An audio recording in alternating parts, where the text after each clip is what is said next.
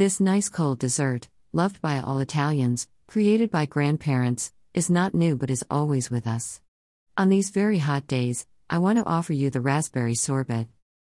Ingredients 1 lime, 1 cup of sugar, 1 cup of water, 350 grams of raspberries. Instructions Finely chop 2 teaspoons of lime zest, lime juice, 2 tablespoons, and set aside. For the raspberry and lime sorbet, in a medium saucepan, mix the sugar and water over medium heat until boiling, stir to dissolve the sugar. Remove from the heat and add the raspberries and lime juice and mix. Put the raspberry mixture in a food processor or blender. Blend until smooth. Pass the mixture through a fine mesh sieve, discard the seeds. Combine the lime zest.